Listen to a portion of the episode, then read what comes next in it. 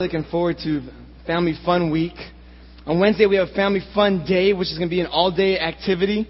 And that's going to be an exciting time as well with uh, different kinds of games and prizes for kids, uh, water slide, and things like that. So make it a point to come out this week. Come out between 6 and 8.30 for Family Fun Week. You'll enjoy it. Come see what God is doing. Come tonight to decorate. This whole place will be transformed, and it's going to be a fun time. So if you're a little busy, move things aside and try to get out here for at least an hour or so. You won't regret it. Well, let's bow our heads together and pray before the Lord as we open His Word this morning.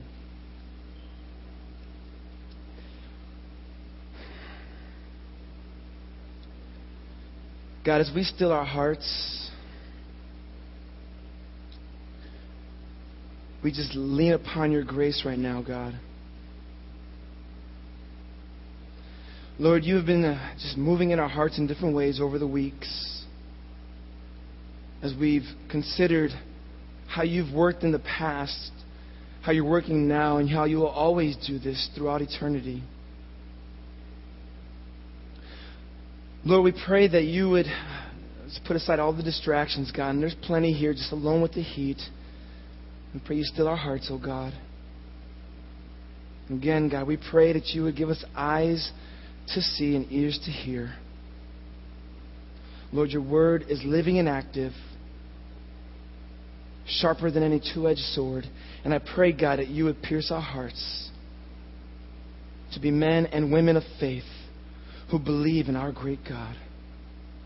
In Jesus' name, amen. Well, it's really quite easy to cheer for an underdog.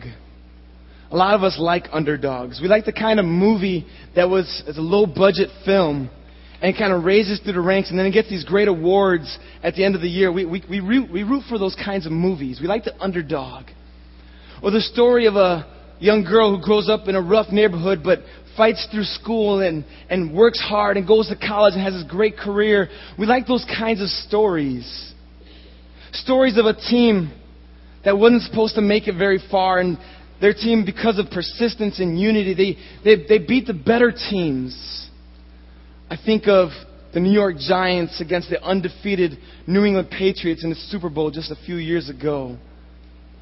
And many of these stories are called David and Goliath kinds of stories, where someone who is unlikely raises to the top and defeats an odd or a, a, a, competition or something that was far greater than what, what they're expected to be able to compete with.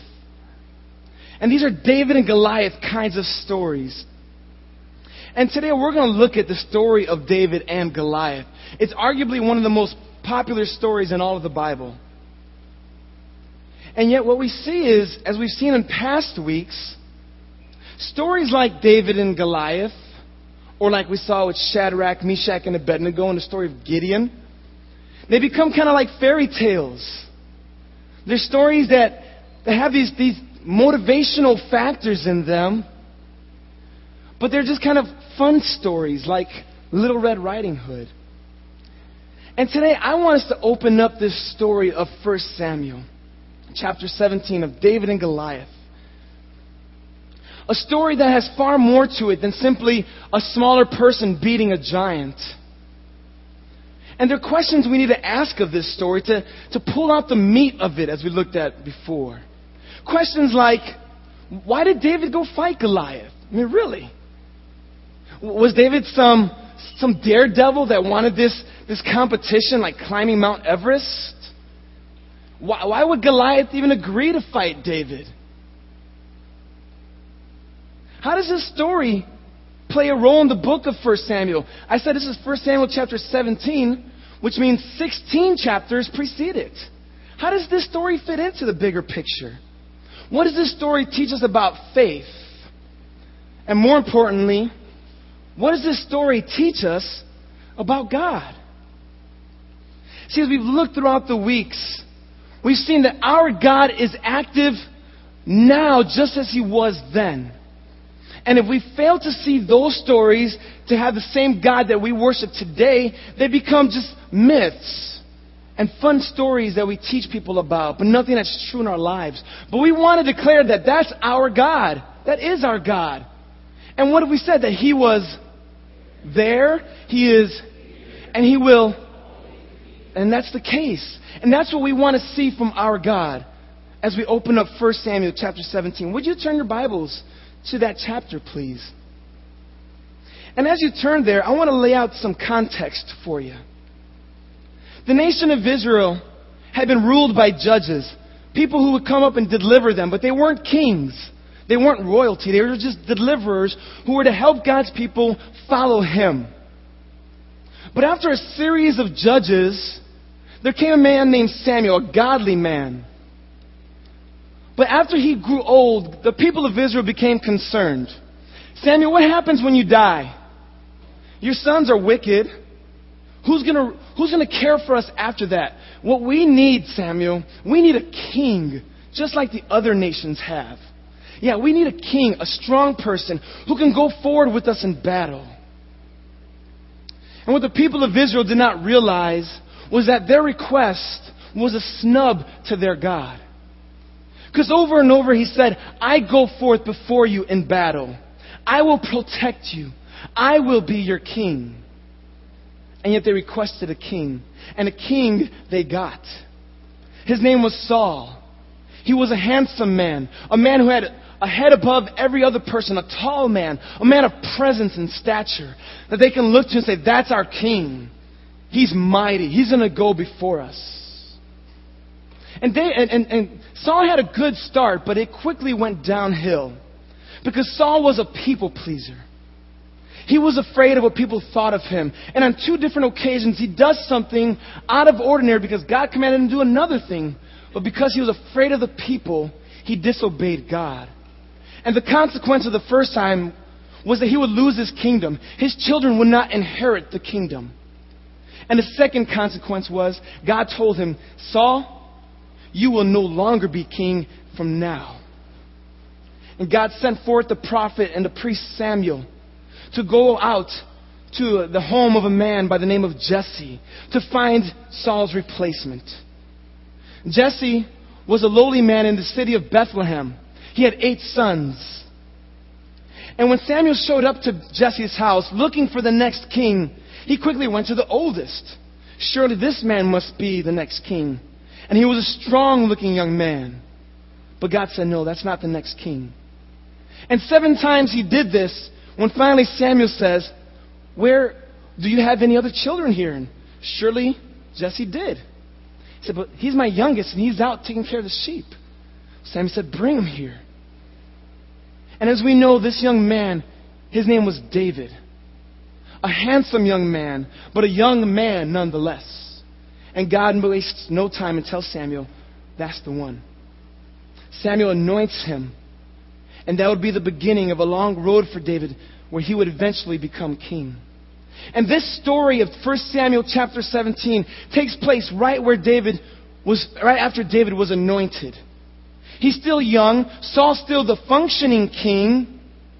But we're seeing his gradual demise, and perhaps we see its climax with this story of David and Goliath. As we see in 1 Samuel chapter 17, verse 1, it says, Now the Philistines gathered their armies for battle. And they were gathered at Socoh, which belongs to Judah. That's an important detail. The Philistine armies, they were a neighboring nation, a nation that was constantly in Israel's way, a constant enemy always fighting with them, trying to regain land and trying to extend, extend their boundaries. And now the Philistine armies were in Socoh, which belonged to Israel. They had tried to take it over. And here we see the nation of Israel saying, We're not going to let that happen. In verse 2, and Saul and the men of Israel were gathered, and they encamped in the valley of Elah and drew up in line of battle against the Philistines. So this is the scene. There are two armies. You have the Israelites and the Philistines, and they're trying to do battle over this land in the valley of Elah. It's called the Shephelah. This land was a fertile land, a land where you could grow many crops. It was a valuable land. And no doubt the Philistines wanted it, so they were ready to fight for it, and Israel was not going to let it happen. But this little story, this little battle takes a dramatic twist quite quickly. And in verse 4, we see this there came out from the camp of the Philistines a champion named Goliath of Gath, whose height was six cubits and a span. A cubit is 18 inches, which means Goliath was nine feet plus a span, which was probably about another six inches. This guy was a giant. But it says he was a champion. The details go on that say he had a bronze helmet. He had a, a coat that weighed 125 pounds. The shaft of his spear alone was 15 pounds. He had a javelin on his back and a sword at his hip. This man was a warrior. And he had an armor bearer who went before him with a shield. And this giant, this massive dude, this guy was a monster. In verse 8, he stood and shouted to the ranks of Israel, Why have you come out to draw up for battle? Am I not a man? Am, am I not a Philistine? And are you not servants of Saul? Choose a man for yourself and let him come down to me. This is a duel. You bring your best man, I will come forward. We'll have a one on one battle. The winner is able to enslave the other nation. That was the Philistine, Goliath's proposal. And Israel has a response, but not the response you would expect from the people of Yahweh, the God who led them out of Egypt with a mighty hand and outstretched arm. These people, these people, in verse 11, says, When Saul and all Israel heard these words of the Philistine, they were dismayed and greatly afraid. Which is really surprising here because of Goliath's insult in verse 10. He says, I defy the ranks of Israel this day. Goliath mocked the people of God. He mocked the army, and their response was fear. This dude is rough. We're not going to be able to out, out muscle him. In terms of brute strength, there was no comparison. Goliath was a champion. Nobody in all of Israel can beat him in a cage match. They had no solution, and their only response was fear. Well, then the story kind of slows down for a moment. We see in verse 17, this man, David, comes back on the scene, a young man from Bethlehem. And we see that he had three, he had three brothers. The name of the first in verse 13 was Eliab. The next was Abinadab, and the third Shammah. These brothers were older, so they can go out to war. And they were at the battlefield with Saul, shaking in their boots. David was a young man, which means he was probably less than 20 years old, because once you're 20, you can go out to war. So David is here and introduced. And he's introduced with this detail in verse 17 that his father Jesse sent him out to go visit his brothers at the battlefield. He gives them some food and says, Take this to your brothers, take this to their commander, and come back after you've done so and give me a report. In verse 18 it says, it says, See if your brothers are well and bring some token from them. So David has two responsibilities. Make sure your brother's okay and bring me back something to prove that they're okay.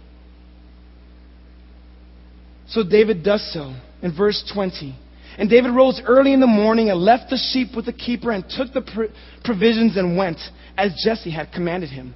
And he came to the encampment at the host as the host was going out to the battle line, shouting the war cry. Verse 21. And Israel and the Philistines drew up for battle against uh, army against army. And David left the things in charge of the keeper of the baggage and ran to the ranks and went and greeted his brothers. As he talked with them, behold, the champion, the Philistine of Gath, Goliath by name, came up out of the ranks of the Philistines and spoke the same words as before, and David heard him. We see in verse 16 that Goliath had done this for 40 days. 40 days. And David has heard it. He made the 15 mile journey from Bethlehem to the battlefield, and he hears this mockery. We see in verses 24 through 40 several different responses. We've already seen that King Saul trembled. He was shaking in his boots in verse 11. We see in verse 24, all the men of Israel, when they saw the man, fled from him and were much afraid. So their king was afraid, the army was afraid. How does David respond? Well, it says in verse 26 David said to the men who stood by him, What shall be done for the man who kills the Philistine and takes away the reproach from Israel? Well, you learned from a few verses earlier that Saul said, I'm giving him my daughter. The king's daughter will be given to the one who defeats this giant. So, get this reward. If you kill Goliath, you get to marry into the royal family. And there's such a hubbub about the royal family out, that they've uh, visited Hollywood. People are just, you know, crying and weeping because they saw them from Britain. This is, this is real deal here. If you, if you defeat Goliath, you can marry into the royal family. So David asked the question, what's at stake here? And the people told him. But David goes on to make this statement to show that he was not so much concerned about the reward, but about what was happening. He says, For who is this uncircumcised Philistine that he should defy the armies of the living God? Who does he think he is? He calls him an uncircumcised Philistine. This isn't a racial slur. The covenant of circumcision was something that God, that Yahweh had given to Israel through Abraham. And those who had not been circumcised were not those who were in a covenant relationship with Yahweh. And David knew this man didn't fear his God. This man was an idolater. And he says, Who does he think he is to mock my God? He says, The armies of the living God. Elohim Hayim the living God. Not a dead statue, not a stone or an object, but the God who is active. How can he mock them? How can he defy our God? Now it's really interesting that he uses the word defy the armies of the living God. Because we see in verse 10 that Goliath says, I defy the armies, the rank. We see uh, in verse 25 that Israel said, He's defying our armies. And yet David says, No, no, he's not defying the army alone, but he's really defying the living God. David had a spiritual perceptivity into the situation, and he saw what was at stake. This was not simply a battle between one army and another, but a mockery of the God that he worshiped. And David was appalled. Though Saul was afraid, though the people were afraid, David was angered. But what's interesting is his brothers don't have a warm welcome to him. Verse 28 Eliab, his eldest brother, heard when he spoke to the men, and Eliab's anger was kindled against David. And he said, Why have you come down? And with whom have you left those few sheep in the wilderness? I know your presumption and the evil of your heart for you have come down to see the battle. David, your heart's wicked. You just want to be entertained. You want to turn on CNN and watch the war, but you have no emotional con- uh, connection with it. You don't care what's happening. You're entertained by bloodshed. You have a wicked heart, brother. This is a dramatic accusation to the character of David. And David responds in verse 29 What have I done now? Was it not a word? trying to understand what's going on here. Well, David is the eighth of eight children. I just pictured his older brothers always picking on him. What have I done now, brothers?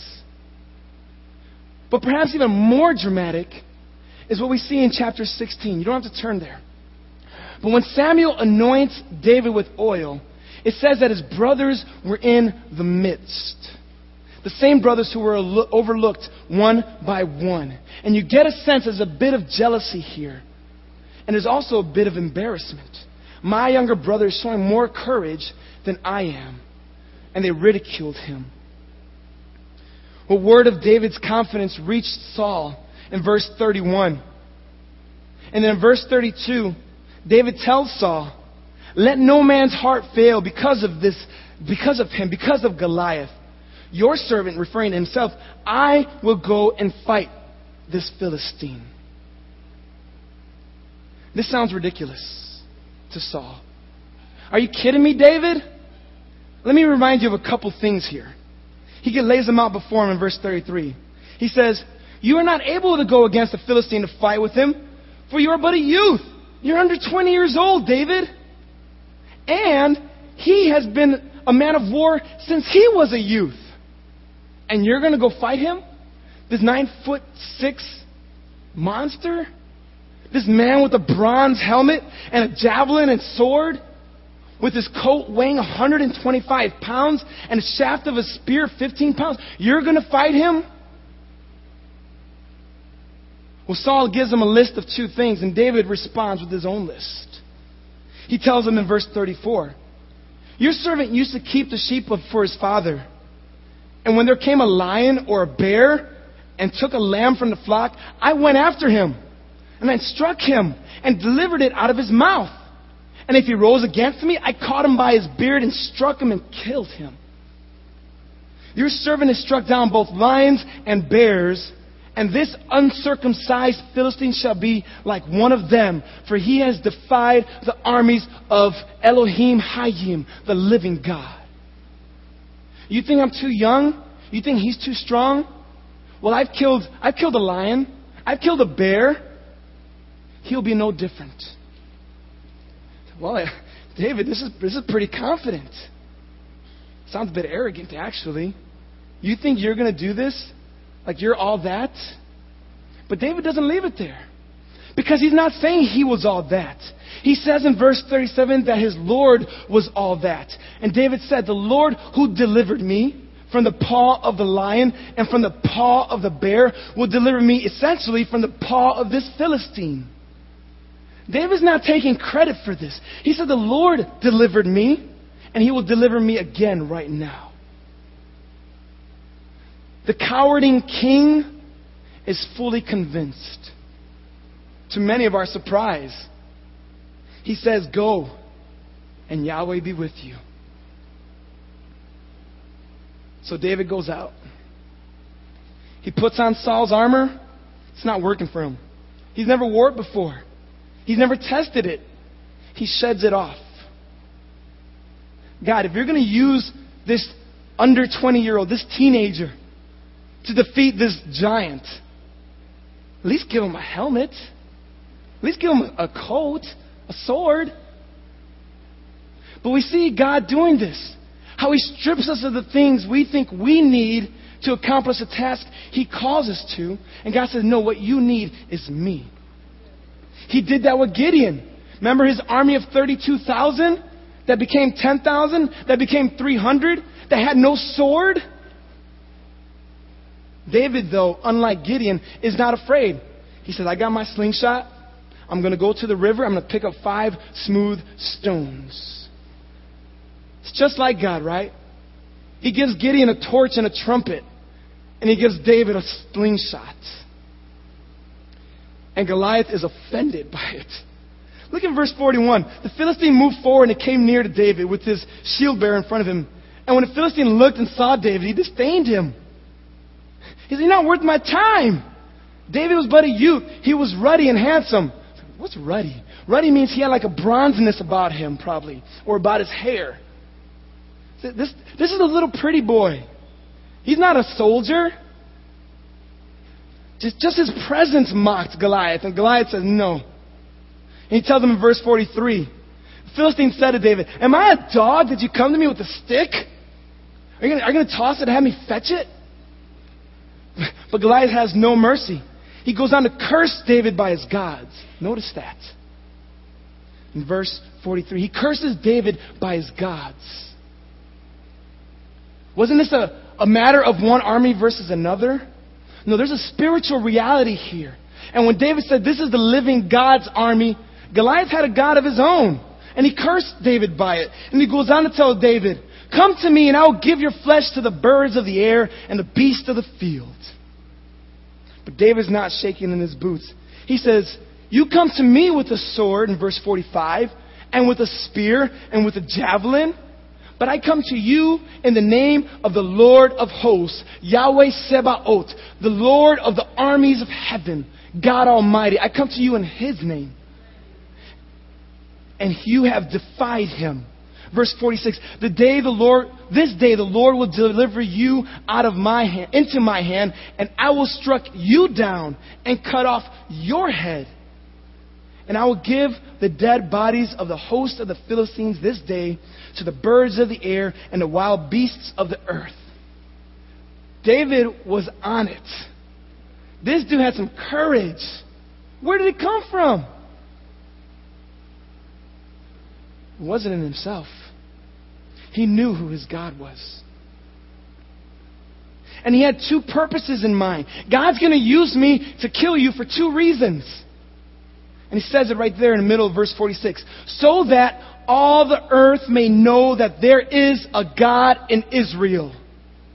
That this is the living God. And then he goes on, and that all this assembly, these cowards behind me essentially, may know that the Lord saves, not with sword and spear, for the battle is the Lord's, and he will give you, he will give you into our hands.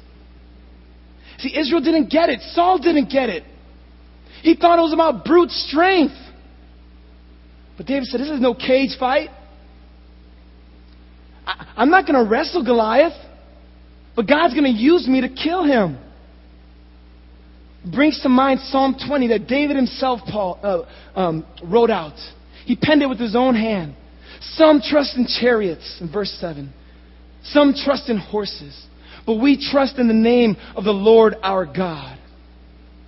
They fall to their, they fall down, they collapse, but we rise up and stand firm. Psalm 20 verses 7 and 8. Oh, there will be one who falls here in just a moment. And there will be one who stands firm.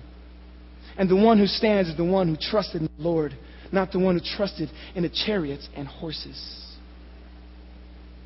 And then David in verse 48, it says, When the Philistine arose and came and drew near to meet David, David ran quickly toward the battle line to meet the Philistine. This is the third time David is said to have run.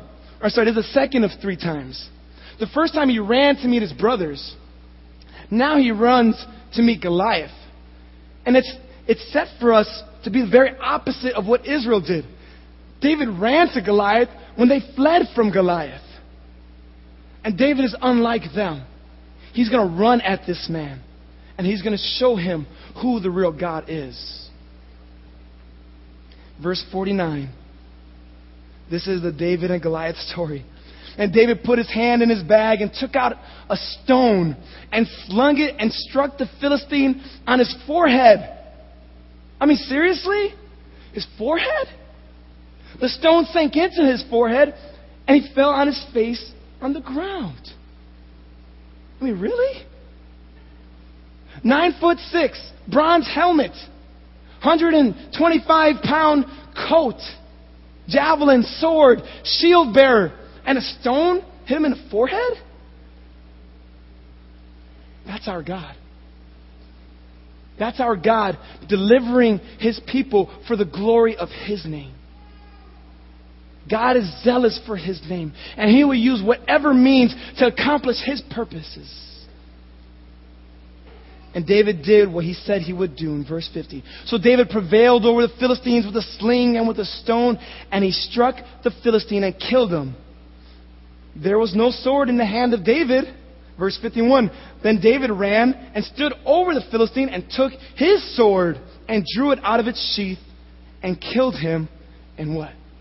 He cut off his head. This is not gore for the sake of entertainment. This is a reminder that God will not be mocked. And oh, that God would give us courage and a passion and a zeal for His name, just like David. Oh, that God would give us a David sized conviction and courage for our God. See, God uses ordinary people to accomplish extraordinary things. But these are the people He uses the people who have a zeal for His name, a people who say, I'm concerned about my God and His name, and I won't let it be mocked. I will stand firm. I will have conviction about what I believe about Him. So, God, your name is too great.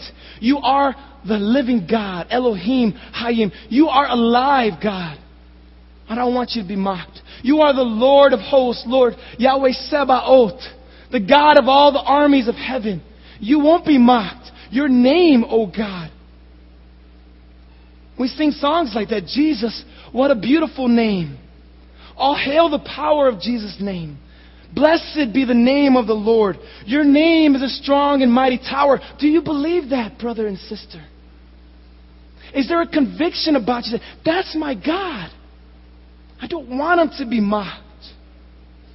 And I'm going to have courage to stand up. Our conviction deepens as our knowledge of our God deepens. If you remember last week, Gideon didn't know God. And it took him a long time before he had enough faith to believe God. David knew. He knew his God. He knew his God had delivered him. He knew his God was mighty. And David had a conviction and a courage that stemmed from his knowledge of the Lord of hosts. Do you have a knowledge of God? Knowledge of God comes through his word. Do you read his word? Do you meditate upon it? Do you soak in it? Do you chew upon it? Do you let God's word change you? Because as you know God's word, you know him. And as you know him, you'll have courage to stand firm with conviction for the glory of his name. David also had a spiritual discerning mind here. Saul and Israel thought this was a battle between two armies. David knew what it was. This was a mockery of his God. And I pray that God will give us a discernment to understand our own, the, the own Goliaths, if you will, that want to mock our God in our days. And there are many out there.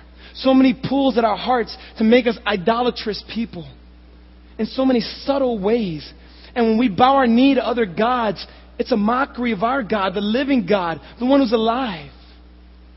And how so many things do it. And if we're not careful, we get sucked right into it.